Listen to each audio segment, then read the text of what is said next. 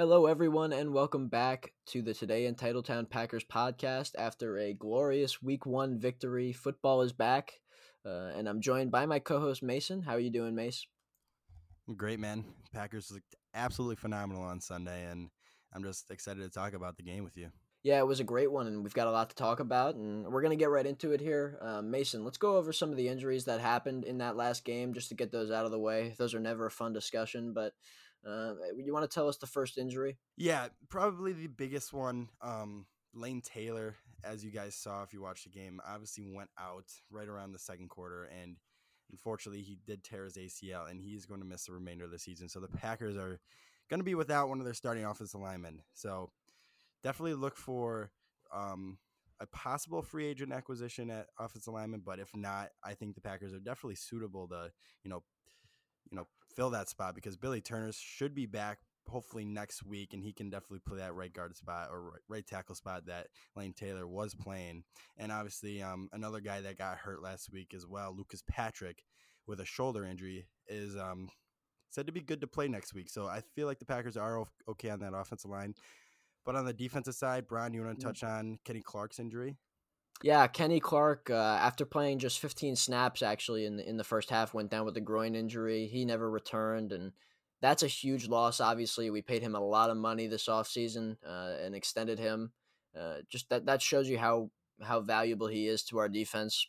He's really the only stud in the middle of that defense that we've got, and uh, he underwent some tests uh, earlier this week, and and we'll see what the results of that are. But uh, Matt LaFleur declined to comment on the injury, so we're not sure of the timetable. Uh, hopefully, it's not a long injury. Obviously, we want him back as soon as possible, healthy. Uh, but the groin injuries are nagging injuries, so that's going to be definitely tough. Uh, we're going to need to find some way to fill the hole in that defense uh, if he's not able to go. So that's a big one for sure. No, 100% a huge blow. Obviously, we do not have much depth at the defensive tackle position. You know, behind Kenny Clark, it's going to be guys like maybe Dean Lowry, uh, Montravius Adams, you know, Tyler Lancaster. Somebody has to step up and move to the middle there.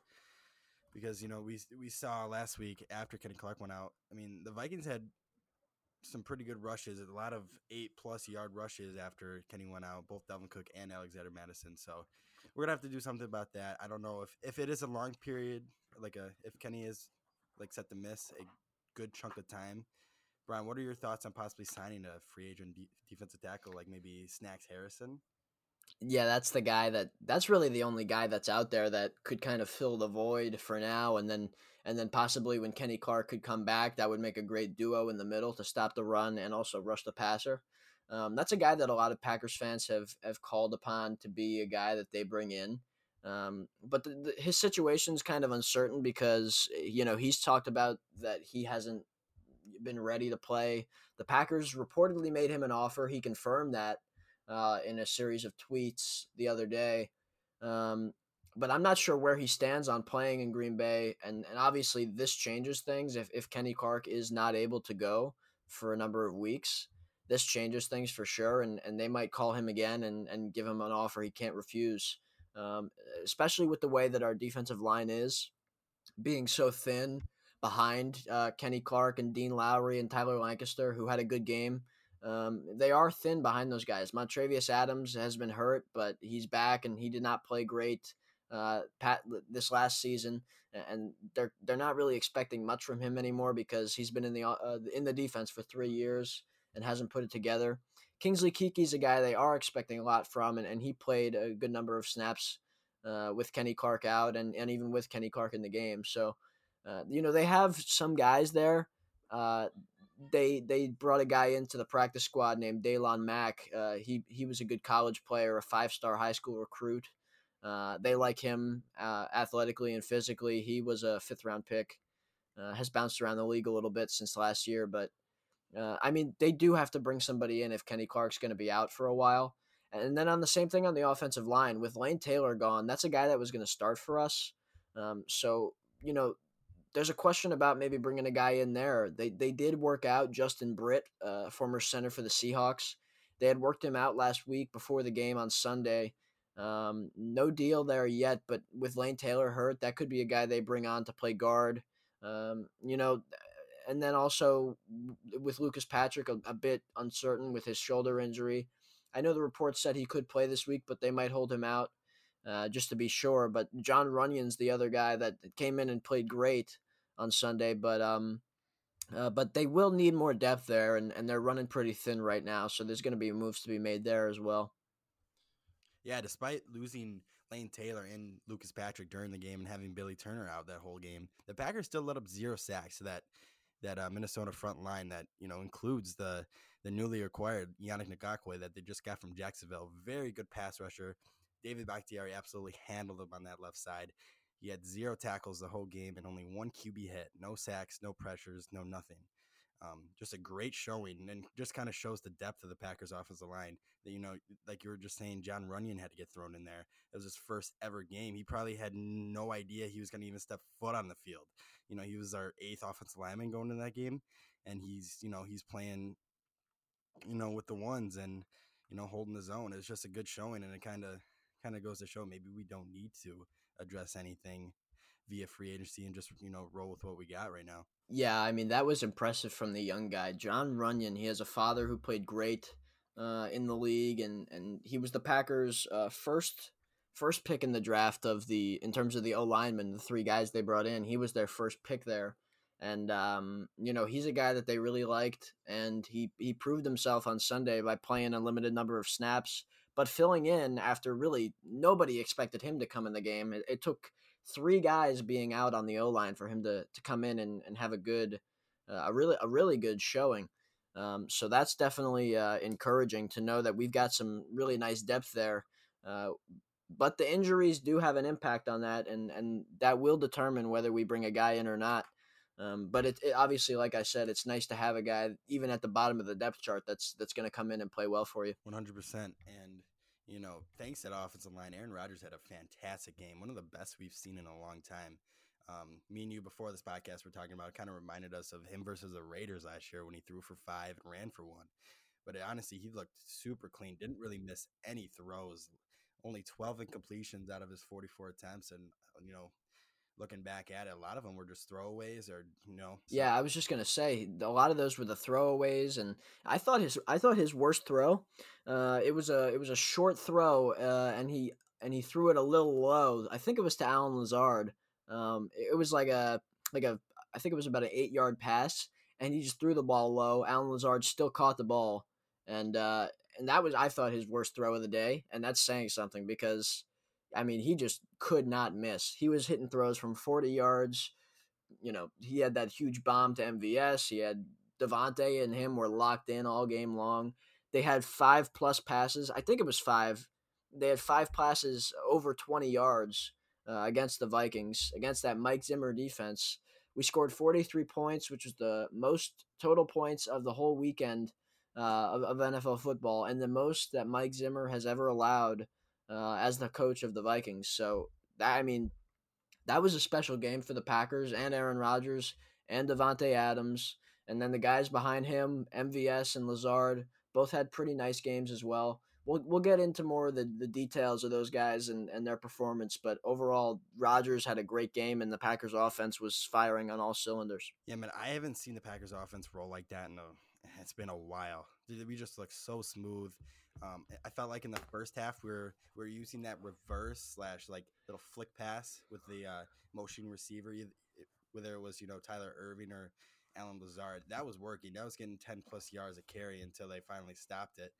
And then we kind of resorted to the out routes with Davante and, and Allen Lazard. That was working like butter. I mean, Davante, I feel like he had 100 yards alone on just out routes. It was just, he was just tearing up those young corners. And um, you know, that freed up MVS, who I, I respect Aaron Rodgers 100%. MVS did not have the best game of his career.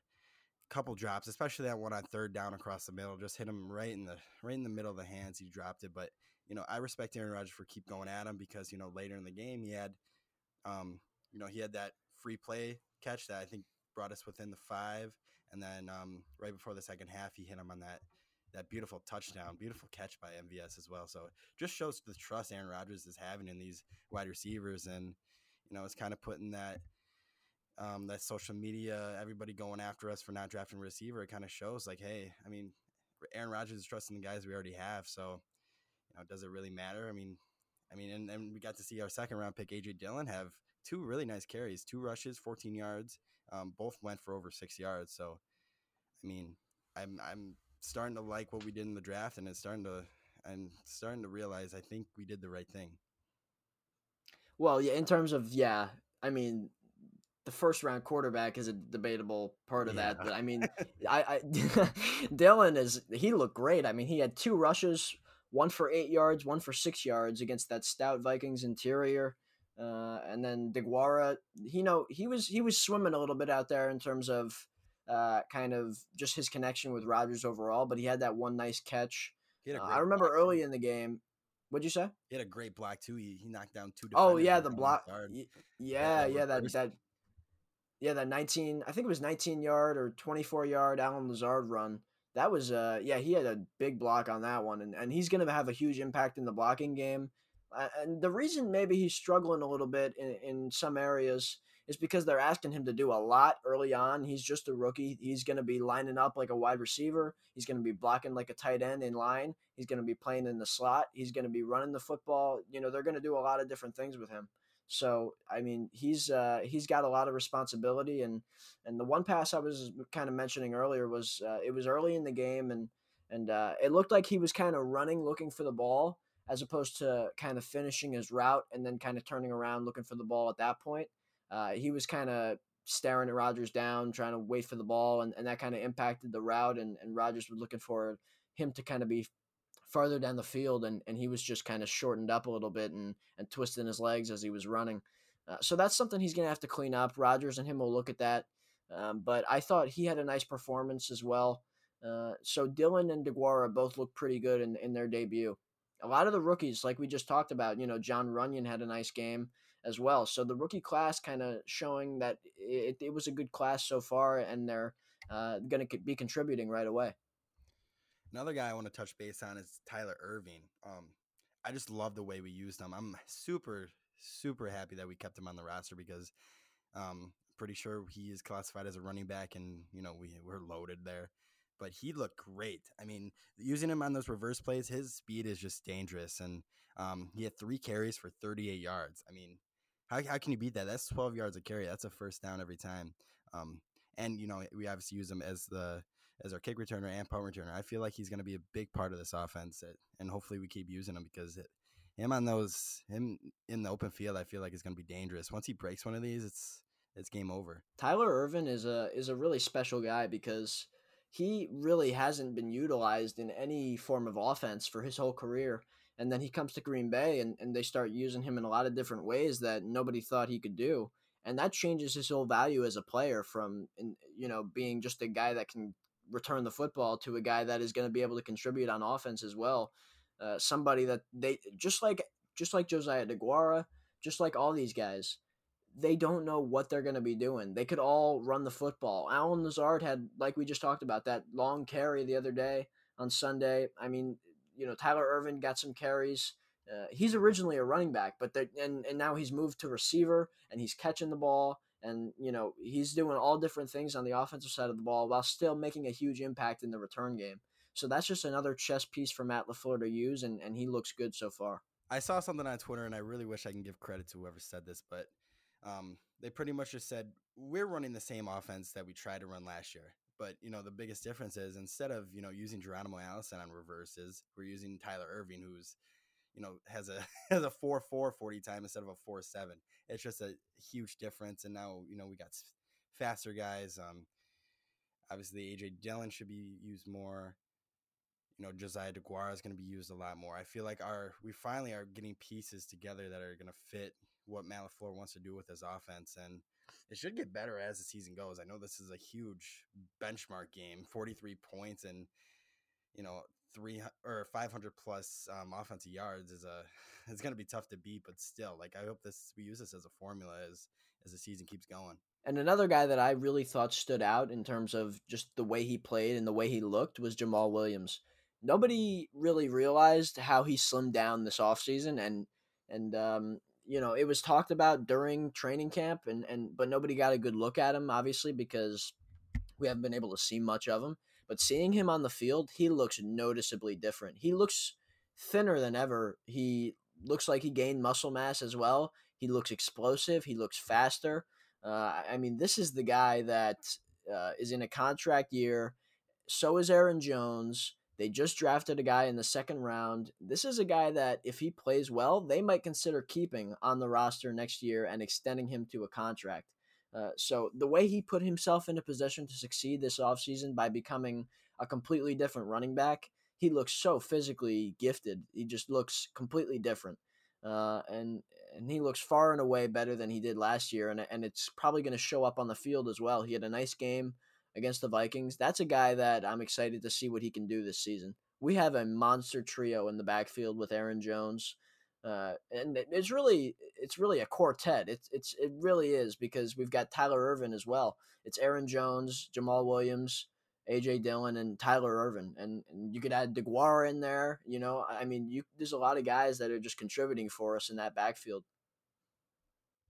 Yeah, we might have the best four if if you still consider Tyler Ervin a running back, the best four group of like a group of guys at the running back position in the whole league. Honestly, um, still waiting to see AJ Dillon more out in the field, but because Jamaal Williams is obviously after watching last week is our bona fide number two running back. He's he's still at seven carries, only at 21 yards, but still was involved in the passing game. I mean, he tied Allen Lazard and MVS for the second most receptions on the team with four, including one that um, really comes to mind is the one where he is kind of like a kind of like a screen pass towards the left. Didn't really have any blockers, but he you know he made the corner miss and picked up 15 yards and kind of took us within the within the 10 yard line. So yeah, he's going to be a big part of this this offense as long as he you know, keeps it up. And like you said, he lost some weight this offseason, and um, he's obviously fighting for his spot because, you know, you never want to see a guy, you know, of your same position get drafted high by your team. So he's, especially in a contract year, he wants to fight for anything he can get, pretty much. Yeah, and I, I mean, that backfield is like we just talked about. It's it's a great backfield for us, and it just takes the pressure off Rodgers in a big way. Um, so I mean, we are going to be able to do a lot of things that we haven't been able to do uh, in years past in terms of really just giving no tells when it comes to run versus pass, play action versus a inside run. Uh, you know, tossing it. Another concept I wanted to talk about was uh, speaking of tossing it. You know, Matt LaFleur was had brought up something that I haven't seen them do, whether it was last year or really from any other team um, is the way that we were kind of giving giving Jones and, and Jamaal Williams tosses. Uh, you, you would think a toss is most of the time going to be to the outside, you know, and, and under center. Um, but what we were doing was giving a guy a toss, and then he just cut right inside, like eh, like the same way that Matt LaFleur likes to run that inside zone. So it's just another thing that's going to throw guys off on that defensive side of the ball. On a toss, you think, okay, Rodgers is looking to his right, tossing it to Aaron Jones and then Aaron Jones all of a sudden thinking eh, the whole defense thinking he's going to run to his right, uh, he just cuts inside and changes the whole thing. So that's something that's a unique thing that Matt LaFleur brings to the table that nobody else in the league is doing, and that other coaches are going to start stealing away from him uh, as the Packers kind of bring this new offense to the NFL and transition what they're doing into the the new version of offense in in the National Football League. And I know we're trying to address a lot of the role players, but you know, obviously, Aaron Rodgers and Davante Adams had two like two of the craziest games we've seen of, from both of them in a while. Davante tying a franchise record with 14 catches, tying Don Don Hutson's record that's been standing forever. Um, 14 catches, 156 yards, and to go along with that, two touchdowns. Um, he pretty much did it all. I mean, he had in that fourth quarter to pretty much put the Vikings away. He had Aaron hit him on a you know a fly route for 40 yards. That was you know, to put him over 150 and pretty much all game. He was just eating up those Vikings corners, out routes, slant routes, you know, across the middle. He was he was pretty much catching everything. And Aaron Rodgers, like we were saying, he barely missed. Out. Like we, I don't remember a single throw that he missed. I mean, like what you talked about earlier, the DeGuara throw. I feel like that was more on DeGuara on that wheel route. I feel like he was looking a little too long at Rodgers, and then um, when he tried to hit Aaron Jones on the right side of the end zone, there, I feel like there just wasn't enough space. Um, Aaron Jones was pretty. Oh, that, that that was yeah, that was an interesting play. That was was that the first drive? Pretty sure it was the first or second drive. That was early in the game. Yeah, it was one of the first couple drives, and that was a that was a play that got me excited for what was to come in the game because and not and not just that, but Aaron Jones made a beautiful play on the ball. Just couldn't get. Uh, I don't even know if he got one foot down, but that was just a really nice catch, and and it looked really good. And the way we moved down the field on those first couple drives, I was pretty excited with where our offense was and and how we could kind of progress throughout the game and the season. Hundred percent, and then you know we we did start off a little slow. Um, you know we had to settle for a field goal on our first drive, and then um, you know, we got it all the way up to like the two yard line, and we failed on fourth down. Unfortunately, Davante couldn't hold on to the the pretty much a touchdown it would have been. And but then you know we get a safety, and Jaire Alexander tackles Kirk Cousins in the end zone, and then you know Aaron Rodgers drives back again, back down again, um, scores a touchdown. I'm pretty sure, and then um, later in the quarter, um, when um, I think it was Allen Lazard's or, or Davante's first touchdown. Um, you know, we first gave, one went to Davante. Yeah, yeah, we gave Minnesota the ball back with 50 seconds left. Um, and on second down, Jaire intercepted it. And you know, just, just, like the Raiders game last year, when you know we we just capitalized on a turnover uh, towards the end of the half when um, Aaron hit Jake Kumerow. Um, it kind of reminded me exactly of that because you know I'm pretty sure it's the second play of um, that drive. Aaron hit MVS for a huge touchdown. You know that's a huge yeah. game. That's a 14 point swing right there, stealing stealing points. You know, that's a right before the half, and the Vikings, you know, unfortunately got three points still after that. We left them like 30 seconds. Yeah. Huge swing in the game. There was a lot of, th- yeah, there was that holding call had a big impact on that. And then they went with that huge Cook run and then caught that ball. Uh, I think it was Thielen that made a, made a catch. Um, it might, it might have been um, Bisi Johnson, but uh, they did make plays at the end of the half. But just the, the crazy thing was how fast the game changed. I mean, uh, it, even during that that first uh, after the after the goal line uh, after the fourth and goal failure um, when Davante dropped that ball, it it was looking bleak. I mean, I think the score was seven to three. We were losing. Vikings had the ball, and then even the first two plays, they they ran it uh, on the first play, kind of got out of there, uh, and then the second play, Jaire, and, and I'm thinking, okay, so now they're at like the three yard line, and the, and that probably kind of uh, that that's that ends the possibility of a safety, which could have come if you know, oh, they you know what happened? They had the false start, um, and that brought them back to the half yard line. So then then after that, Jaire, uh, uh, they ran the ball. Dalvin Cook got about three yards, and they're at about the three yard line. I thought the safety was kind of excluded from possibility. And then Jaire makes this crazy play off schedule um, without Mike Pettine's call there. Uh, that was just kind of a, a, move that he decided to make, thinking it was a run. It wasn't a run, and he just kind of ran in there and, and just got Kirk Cousins. Nobody saw it coming. Uh, and um, that just changed the game completely because it went from seven to three Vikings ball to seven to five Packers ball we go and get a touchdown. We go and get the pick and get another touchdown. And all of a sudden, we got this huge league 22 to 10 at halftime. I mean, so the way turnovers uh, and, and just like we said, defensive plays like that, like that safety, the way those can change the game so fast is remarkable. No, 100%, man. And I just kind of want to touch on Jaire a little bit more. Um, if you guys have been on Twitter or Instagram, you probably saw the stat, but Jaire was actually the ninth player ever to uh, record a safety, sack, and interception all in the same game. And he actually did that all in one half. So he had a great game. I know he struggled with Adam Thielen a little bit towards the end, but still, great accomplishment. A great start to the season for Jaire because, you know, obviously all of us Packer fans want him to have a Pro Bowl type year, all pro type year. And that's that's how you start it right there with a game just like that. And in terms of defense, one of the more surprising things to me was um, you know, the starters for the game, I'm looking at the the guys on the field and I see 51 and and I'm thinking I'm not even sure exactly who that is quite right away. And then I remember they brought up Krys Barnes from the practice squad, inside linebacker, put him onto the 53, and I'm thinking, wow, they've got him in the starting lineup, an undrafted free agent, and uh, and he makes an impact right away. He had a tackle on the first play of the game, I think, and and he ended up going on to have six tackles in in his 15 snaps of football, and two of them were tackles for loss. Uh, so I mean, he did have a really nice showing. Another rookie that the Packers brought in and and made him come in and play. Uh, and he played a nice game. So the pack a theme for this game for sure was having rookies come in and, and show what they've got.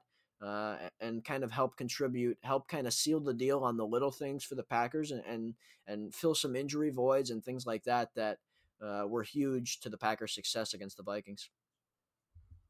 No, I I did the same exact thing when I saw 51 in there. I was definitely confused because normally we have a preseason to like you know get to know these guys and get to see like you know who balls out, who's gonna make the roster. But you know, I guess he kind of slid under the radar for me because I was also confused. I was wondering who was that number 51 lining up against red next to Christian Kirksey. But yeah, he played really well in his you know short amount of snaps. Like you said, seven tackles and you said 15 snaps. That's that's very impressive. Yeah, six and 15, two for loss. So uh, I remember that one that he had that was uh, on a screenplay. Uh, he just disrupted everything. It looked like he had a lot of room to run, and and Matt LaFleur kind of singled this one out.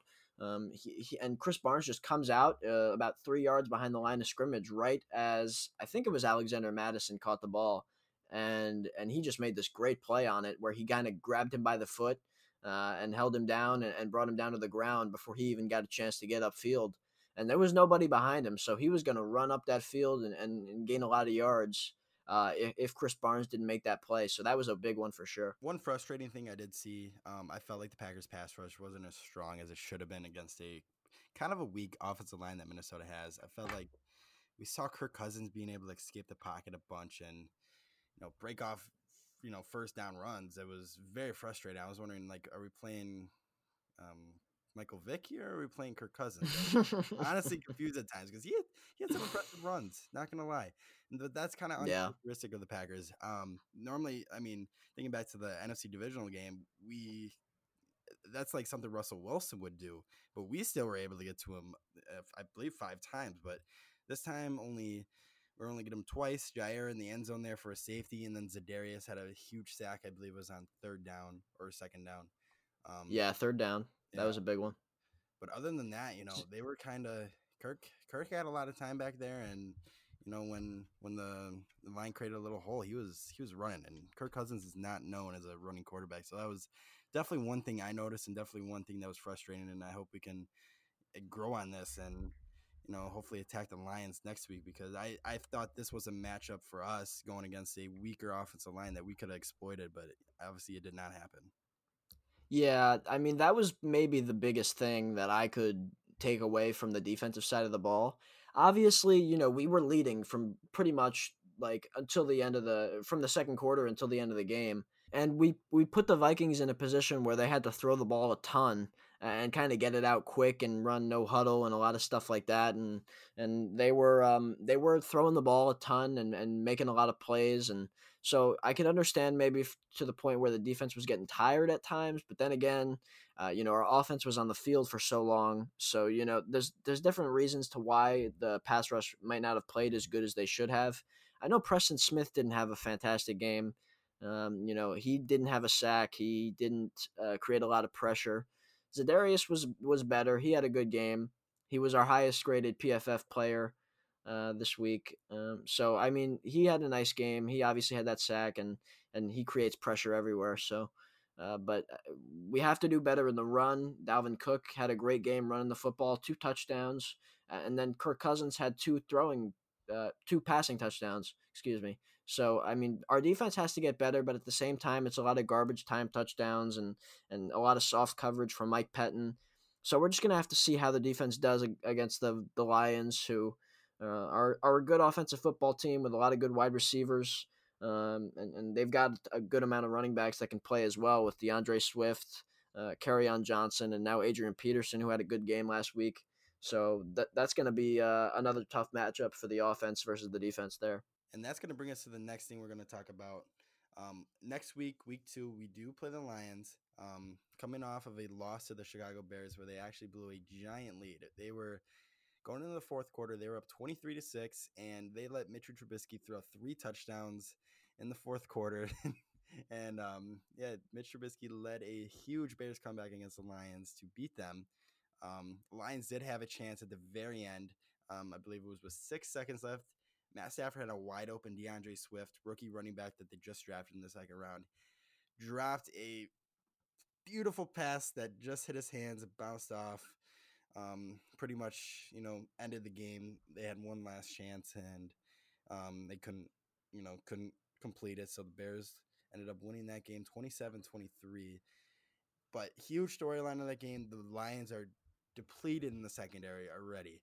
Um, we we saw three injuries in that secondary. Um, their rookie Jeff Okudah, um, veteran Justin Coleman, and also the newly acquired Desmond Trufant that they just got from Atlanta. Yeah, Justin Coleman actually is on IR. Uh, so we're definitely not going to have to play him this week. But um, Trufant, we don't know, and and Okudah, we also don't know. Um, but obviously, if they can't, if those three guys all can't go, I mean, you're talking about another situation where Rodgers and Davante are just going to maybe throw. Rodgers might have 700, 800 yards. Davante might have 600, 700 yards. I mean, it's a situation where these guys are going to just tear up the league, and it's not going to be pretty for the rest of the NFL. So, obviously, we're we're we're rooting for uh, you know those guys to all be healthy, but at the same time, we want to make sure that our guys. Uh, have the best chance to win. So you know whatever happens, happens. But if if those guys can't go, Rodgers is going to have another field day. I mean, we already knew coming into this week that Davante was going to eat anyways without Darius Slay being there, and he, he ate anyways, even if Darius Slay was on the team still. But if they're missing their top three corners, I'm I'm not even going to rule out the the fact if Aaron could throw 300 and maybe Davante could break the 200 mark for his first time in his career. That would be that'd be something to watch, honestly. Yeah, I'm not going to rule out the possibility of Aaron throwing for 17 touchdowns this week. That's what I'm thinking if that happens. No, definitely possible, especially if they're rolling out 20 cornerback four. Yeah, 26 yeah, 26 catches for Davante this week, 1311 yards. That's my prediction. That's fair enough. I won't That's modest. Yeah, I won't hold you against it. That's definitely going to happen. Yeah, I mean, but seriously, no, like I, do think that that's going to be a big storyline heading into this game. The injuries for both teams, really, because um, you know our line is a bit uh, a bit in shambles right now. Uh, it'd be great if Bill Turner could be back. That'd be so good. I mean, just to have another guy uh, that can play and that has played with the guys, the five guys that we've got. Wagner, I think, is the guy that's probably going to get the start at right tackle, though. Uh, but the, my my perfect O line right now for us, considering the injuries and everything like that, if we could obviously have Bakhtiari there, uh, keep Elgton Jenkins at left guard. Please try not to move him, even though he had a great performance at right tackle. Um, you know, against the Vikings for a little bit, and then he went back to left guard after that other injury. But uh, and then obviously to have Linsley at center, and then maybe put Bill Turner at right guard, and then have uh, excuse me, Rick Wagner at, at right tackle. I think that'd be the ideal situation for Green Bay right now to kind of have that as the as the group for the rest of the season, and then obviously have guys like Lucas Patrick and Jon Runyan, um, you know, behind them. Yeah, next week. I mean, I don't think the Packers have that big of a challenge either. the The Lions were only able to get one sack on Mitch Trubisky last week, and I just feel like Trey Flowers, Danny Shelton, um, Jamie Collins. I feel like that's nothing better than what Minnesota had. And I mean, Minnesota had a Pro Bowler rushing that left side, and David Bakhtiari absolutely eliminated that. So I feel like the offensive line has nothing to worry about this year, even if even if we don't get Billy Turner back this week. I mean, I mean, screw it, throw Jon Runyan in there, and maybe you know, let him grow a little bit. Throw Jordan Love in there, right? Right. put him to good use. We put a first round pick on him, right? For real.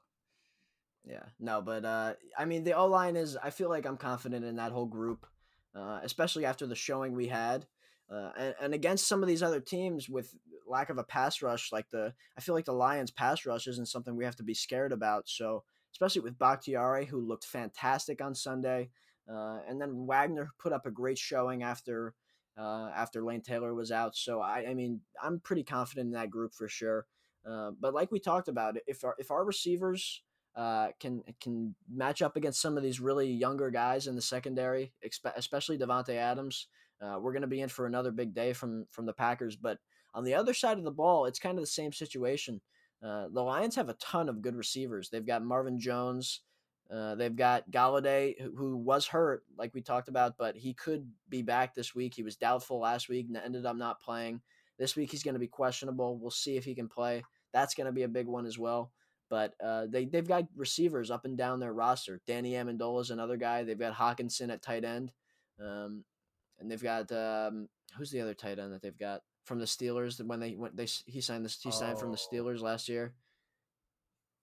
They've they've got weapons. The point is, I mean, they've got a lot of guys that they can throw out there to to catch the football from Matt Stafford, who's a great quarterback. So, I think our secondary is going to be challenged uh, in in a big way. Uh, hopefully, Jaire, like we talked about last season, we have to see Jaire and Kevin come out and have consistent games of elite play. Uh, I think Jaire, this is going to be his year to kind of break out and be a fantastic cornerback in this league and a fantastic football player for the Green Bay Packers. Uh, so this is his year to do it. Obviously, a great start with those two big plays last week. He's got to come out now and be a shutdown corner this week against some of those guys for sure. I definitely see this Lions game going pretty much just like the Minnesota game went. I feel like both offenses are really good. Minnesota's, I mean, I'm sorry, Detroit's offense is like not stacked, but super solid all around the board. Like you were saying, Adrian Peterson went off for 93 yards in his first game with Detroit. And behind him, they have on Johnson, who, in my opinion, I thought he was a top 20 running back in the league before, you know, they signed Adrian Peterson. And then Yeah, that's a that's a forgotten guy. I mean, people forget about him, but he was fantastic for them uh, before he went down with that season-ending injury last year. The year before that, he was a fantastic player for them. So they've got a good group there. They do. And then they go and draft DeAndre Swift. Uh, This was obviously before they signed Adrian Peterson, but they drafted DeAndre Swift, who was a top three running back in last year's draft. They drafted him with their second round pick. They're loaded at running back. And then I feel like they got one of the best duos at wide receiver, too Marvin Jones and the upcoming, the yeah, the upcomer, Kenny Golladay. Just, and he, we haven't gotten to see him this year, but if he's back, that's going to be dangerous. And obviously, TJ Hockenson, like you said, at tight end, he had a touchdown last week and 56 yards that's a that's a good offense, and obviously we all know Matthew Stafford is heavily underrated. He's a really good quarterback. He's just never really had a supporting cast around him to you know make a good playoff run or anything. Um, Yeah, and and this is uh, this is a group that I I kind of talked about as the second best team in the division, which caught a lot of people by surprise. But uh, you know, when you look, the the takeaway I had from that game uh, versus Chicago was that both these teams are not good football teams. You know, I, I they both looked bad in a lot of ways. Um, I, but I do have more confidence in the Lions to be a, a better team because they've got so much talent, and now Matt Stafford is back healthy. I mean, they were competing with teams, uh, you know, all season long with David Blough and, and other guys playing quarterback. Uh, and David Blough is now on the street. I mean, so he's, uh, I mean, Matt Stafford's a big impact on what they do there. Uh, but Matt Patricia is a coach that a lot of Lions fans are concerned about, and and they're not sure that they can even win uh, any meaningful games with him as the head coach. So and and he's kind of the reason they they lost that football game to the Chicago Bears, uh, and Mitch Trubisky for for whatever reason. I mean that guy. I don't know what happened to that guy, but he was playing absolutely putrid in the first three quarters, and then comes out and starts slinging it against these rookie cornerbacks after the, all those guys got injured. That's that's probably part of it. But um, I mean, both those football teams did not look good, um, and it was kind of the same old, same old for the Lions after they uh, last year were losing one score games after having big leads early on and, and losing in comebacks late, and they they just did it again against the Bears. So I'm not sure what both these teams. Uh, and especially the Lions, I'm not sure what they bring to the table at this point. Um, but, but the Packers do look good in terms of the division right now. Oh, 100%. Um, I was kind of on the border of having Detroit as my number two, but I do think Minnesota is the better team. I just feel like the defense is better than Minnesota's is. And I feel like Kirk Cousins has a little bit of an edge when it comes to weapons. Just I feel like Dalvin Cook is um, way better than anything Detroit has in the running back room. And um, Yeah, that's a good point. Adam Thielen, I f- feel like at this moment, maybe not next year, but at this moment, is better than Kenny Golladay and Marvin Jones.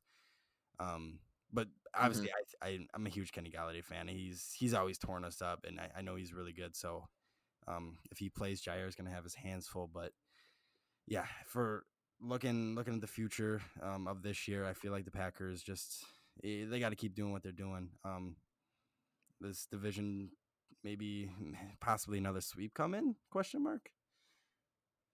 Knock on wood. I mean, who knows? I mean, the way we're playing and the way these other teams look, it's possible, and it's it's definitely something that would secure the division for us for sure, and it, it would give us a good shot. I mean, if you're looking at the landscape of the NFL and the NFC specifically, all these other divisions uh, are really contentious, and and there's a lot of teams in those divisions that are perennial playoff teams. Uh, the East is is the only other team that you'd consider as a um, as probably a, the worst division in that in that conference. But uh, the South has the Buccaneers, the Saints, the Falcons are always offensively great, and the Panthers they have some some guys going, and it's a bit of a new scheme there, but they they played well the other day. Uh, and then obviously the West um, has got the Seahawks, the 49ers, the Cardinals, who beat the, the defending Super Bowl uh, the Super Bowl participants for the NFC and the 49ers. And um, and the Rams looked good against the Dallas Cowboys. And, and then in the uh, blah, blah, blah, uh, north, in the north, south. Oh, no. So that's it. Yeah. But in the north, it's it's the Packers, and then there's a big drop off. So uh, I feel like we're in a good spot to get a lot of wins, and then while these other teams within the divisions beat each other up, the Packers may come out with the stronger record than a lot of these teams, and that's something that people aren't talking about. Everybody talks about how the Packers are going to regress and their record isn't going to be as good, and they got lucky last year. Well, the makeup of the divisions right now puts the Packers in a great spot because if they can, if they can secure, uh, you know, six divisional wins, uh, and then you know, obviously they're going to go out and win win games against other football teams. They could be looking at another 12, 13 win season while these other teams you know, specifically in like the NFC South or the West, uh, those teams are going to be beating each other up all season long, and, and they're going to kind of their records are going to suffer from it. Hundred percent. If we can, like you said, if we can take all six games in the in this division, we just got to worry about these tough interconference games. Like we got the Saints coming up very soon here. We're gonna have to play Tampa Bay. We got to play that whole NFC South. So, yeah, the just, Saints actually don't have Michael Thomas. Uh, they they're not going to have him. It looks like they say that he's got a high ankle injury and and he's going to be out for several weeks. So I mean, if that's true and and he actually will not play against the Packers in 12 days uh, from this recording, uh, that is absolutely enormous for the Packers' chances to win that football game. And after week one, scoring the most points out of anybody in the NFL, I mean, that's a great start. And I just I felt like our offense was just running so much more smoothly than it went as a 2019. And in 2019, we obviously went 13 and three, made the NFC Championship game. So as as far as it goes to you know season projections for us, I feel like if we're like I said earlier, if we're able to sweep the North and just you know at least handle two or three teams out of the NFC South that we have to play. And um, another team we play down the line right in the middle of the season is the 49ers. If we can at least steal one win between the Niners and the Saints, I'd be very confident that we can finally get over that hump of the NFC Championship game because that's been killing me for years now. I just is I is this the year, Brian? Is this the year? I know it's way too early, but still, it's it's looking good after one week. Let's get into it. Let's get into it. All right, are we gonna win the Super Bowl? The answer is yes. We're gonna win the Super Bowl. Absolutely. No, I don't know. I really want I hope so. I mean, goodness gracious. We're running out of time here. Literally. We're running out of time. We're running out of years. They've just drafted a quarterback. I mean, goodness gracious, we are running out of time. Rodgers, he's got 4 years left on this current deal. Who knows what's going to happen? Obviously, we've we've talked about this a ton, but we hope obviously he's going to be able to stay here for as long as he wants. Uh, it's nice to have a good backup quarterback. I don't know if the Packers front office is going to push Jordan Love up the ladder, uh, you know, by trading Aaron. I hope not. I don't know what's going to happen with that. Uh, Brian Gutekunst kind of addressed it a little bit in a uh, in an interview, a Q and A with Pete Dougherty um, with Packers News. Uh, he asked him about Rodgers Rodgers' deal, uh, which has a lot of dead cap right now and then next year, but then the year after that, the dead cap goes down to the point where they could move on from him. Um, but there's still money. I mean, that's $17 million in that third year that's on the table that would be dead cap uh, if they did move on from him. Um, so that is an issue. I mean, that's a lot of money, 17 million that they cannot spend. And that's in the, that's in the third year of the deal. Um, and, and third year remaining and so when when they talk about um, you know to Brian Gutekunst, is that a is that an issue for for Rodgers' availability for the rest of his career being in Green Bay. And Brian Gutekunst said that's not an issue. It's it, his contract isn't an issue uh, for his uh, for his long term uh, stay in Green Bay. So I mean that's encouraging, but then at the same time that's kind of something he has to say. So, but I'm I'm encouraged by that. But I mean we we don't have much time left for Rodgers to have the the supporting cast plus you know him still being at the prime level of his game, which he is, as we saw on Sunday. So I just hope this is the year for us. And obviously against the Vikings on Sunday was very encouraging. I feel really guilty talking about Super Bowl aspirations after one game. I know it's so weird because we don't know. Like, what if? I mean, there's a lot of what if we, you know, what if we don't play well next week? Then it's just like, okay, now we don't know what we are.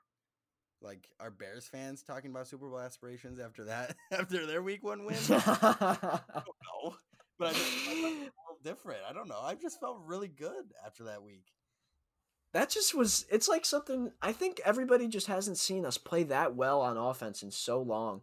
It's just it was something that really just excites you and makes you want to start talking about our aspirations for the playoffs and and things like that. So um, I mean, it was just it was a, it was an encouraging win, and Rodgers looked as good as he's looked in years, and I, it was it was exciting. That's all I could say about it. All right, Brian, let's not get way too ahead of ourselves here. I know we're getting a little excited after that giant win in week one, but um, let's go back to the Lions game that we got next week. Do we have any closing remarks or any, you know, final thoughts about the game or any any predictions, anything for me? Yeah, I mean, I think this is going to be a good game. Uh, one thing that we didn't touch on yet is, is the fact that the Lions were beating us uh, until literally when there was zero seconds on the clock in both of the football games that we played against them last year, uh, both ending with field goals by Mason Crosby to win the game. Um, so that's something that we have to be concerned about because this is a team that was beating us for 60 minutes in one game and then 60 minutes in another game until the last second. And now they've got their starting quarterback back. So that is going to be interesting. I mean, can this does this team just have our number? Uh, and now they're going to have their quarterback? Or is it something now we're a better football team? Maybe they're a little worse. The head coaching situation is in flux. Maybe those are the, the are the things that can kind of give us that win, but I'm not sure. I mean, this is going to be an interesting game. I'd like to think we come out and win after a great game against the Vikings last week, but this Lions team, they're a fighting football team. So I'm not sure exactly. No, they are, and I bet they're going to come out pissed off after blowing a giant lead to the Bears in Week One. They That's got to be, yeah, that was devastating.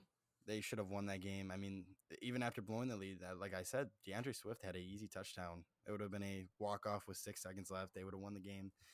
But now they're 0 1, and now they got to come to the probably the hardest team in the division. Probably, I should say, the absolute hardest team in the division. Um, and now they got to try to beat the Packers, who just scored 43 points against the Vikings. That is, that's not going to be easy for them. Um, I just, it was, it was a good point that you brought up last year. Like we we led zero seconds against the, against the Lions in both games, and still came out with victories in both. Doubt that'll happen again. I feel like this year, as far as we saw last week, I know it's way too early to be just going to conclusions and everything, but our offense looks so so much smoother than it did last year. I feel like we're gonna hopefully catch a rhythm and you know just send the Lions home 0 2. Hopefully. Yeah, I think efficiency is the key this week because uh, we're gonna have to move the ball. We're back at home for the first time this season. Football's back. It feels great to have football back, and and we're back at Lambeau. No fans for the first two home games yet, but um, I know that we're gonna have a, a, a big energy about us uh, in terms of the team. Uh, and I think that that's going to help us, you know, win this football game. And, and I think we're going to have to be once again more efficient on offense, catch guys offside like we did on Sunday against the Vikings with Aaron Rodgers' hard count. Um, there's a lot of different things that we've got to do to kind of come out with a win here, but I think the one thing is be efficient on offense once again, and and that's something we weren't as, doing as much last off uh, last season, and and that contributed to the fact that we did not beat the Lions soundly. Uh, in either of those games. So I think if we can do better on offense like we did on Sunday, we should be in a good spot. Any score predictions from me, Brian? Yeah, I'm going to go with a score of 38 to 17. I think we're going to come out and play a really good game on offense, not score as much as against the Vikings. Uh, I think it'll be a bit of a closer game, but still a blowout. I, I think Rodgers is going to have another one of those days against a secondary that's banged up. Uh, young guys back there, cornerback number four, five, and six playing things like that. I think are going to contribute to the to the Packers' victory. I suspect that our pass rush will will be better, uh, and that obviously helps. Uh, just it changes the defensive game for us and and gives us better chances to win. Gives Aaron Rodgers more opportunities. And I think just our running game is going to be better as well. Jones had a nice game, but he, he's obviously been better. He's had games where he's ran for four touchdowns, 100 yard games, and I think he'll get back to that this week too. So we could see more running, uh, uh, depending on who's in at corner for the Lions. But I, I do think that Rodgers is going to have another fantastic game. Uh, Davante Adams as well. Lazard, MVS will both have uh, their share of targets and catches. And I think Aaron Jones is going to have a nice game. And, and I'm going to go with 38 to 17. Yeah, Brian, I agree with you there. I definitely see a big blowout potential here. I do see this game kind of going along the lines of the Minnesota game last week. Just I don't I just don't think our defense will play, you know, as poorly as we did against Minnesota. I don't think we played poorly. I just think we had the the, the safety and the Jaire interception turnover definitely helped a lot. But still, Minnesota put up 34 points, and our offense was kind of just you know running the, running up the score, and Minnesota could never catch us. I don't see that being a problem against the Lions. I feel like the Lions might cap out at like 21, 24 points, and I feel like we're gonna have another maybe another 40 bomb. I mean, I mean, screw it. I mean, like you were saying earlier, you were you were thinking Aaron was gonna go for 800 and Davante for seven. well, Who knows, man? Might as well keep that energy. I'm I'm saying 44 to 44 to 21 Packers. Gosh, I just hope we don't blow it this week and go lose and score 10 points or something. If this was 2019, man. I would not rule that out. But this is 20. We don't know, man. Yeah, uh, well then again, we never went this we never scored this many points last year. We never were this efficient. Rodgers rarely had a game with four touchdowns, let alone 300 and he had 364 yards. I mean, this was a different game from Aaron. The whole offense was spectacular. I do think this is something that will be a permanent uh, change to the way we go about playing the game of football, and I think it's going to make us a better football team. Like I want that 2014 mentality back. Like you remember, I'm pretty sure we dropped 50 in three games in 2014, and we just demolished teams. I want that mentality. Yeah. Yeah, man. We just gotta. Hopefully that comes too. Maybe we'll be able to score more points. I mean, we didn't talk about it much, but MVS had those two drops, and there were guys dropping footballs. Davante had that drop on fourth and goal. Rodgers could have come out with seven touchdowns in that game, 450 yards, 500 yards. I mean, if if all and that's not the way the NFL works. Not every throw is going to be caught and and this and that. But I mean, you know, there was potential for a lot more statistical um, yardage and touchdowns for Rodgers and and those receivers. And uh, I mean, you know, if we can execute at even a higher level as we progress throughout the season, uh, still kind of learning this offense in terms of just getting comfortable and, and getting more efficient uh, at the start of this second year. I mean, th- that's definitely a possibility to score even more points. Quick question before we end this thing. Do you think Aaron's playing this well because he's pissed off over the Jordan Love pick, or do you think it's just, you know, Aaron's channeling his his former self? Yeah, that's a great question. I mean, I think it's. I know this sounds uh this is kind of a cop out of an answer, but I think it's a combination of a lot of things. Uh, the fact that they drafted a quarterback is part of it, um, but he's been such a great teammate. The underrated part of Aaron, actually, really, people mistake Aaron Rodgers for a mean guy, a bad teammate, uh, a horrible person. Uh, you know, all this uh, for some reason for over his whole career, he's been accused of just being a horrible person, an evil human being.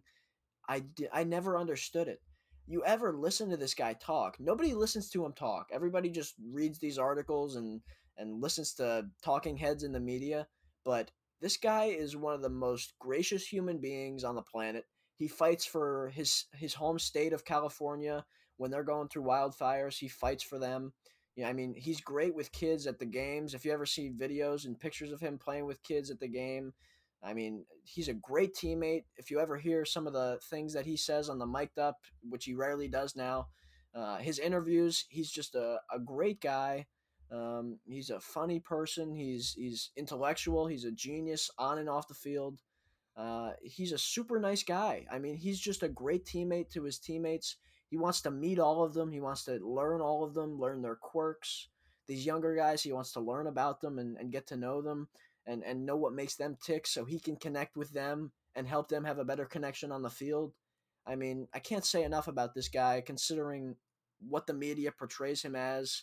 And that's because, you know, just the, the haters, the critics, the, the, the fans that aren't real fans that just hate on a guy because he's such a good football player that they they want to take everything else away from him.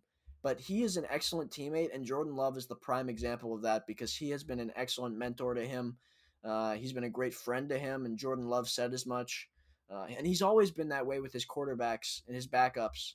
So, I mean, I think he has a great attitude uh, pretty much every year, but specifically this year, he's been an excellent guy uh, in the meeting room, uh, and he's been happier, they say. He's been excited about this year he's just really soaking it all in as his career winds down, and he's only got so many years left. So uh, I I do think that's a big part of it. But he also looks he looks physically better. He looks like he's been lifting weights a bit more, and he said as much as well.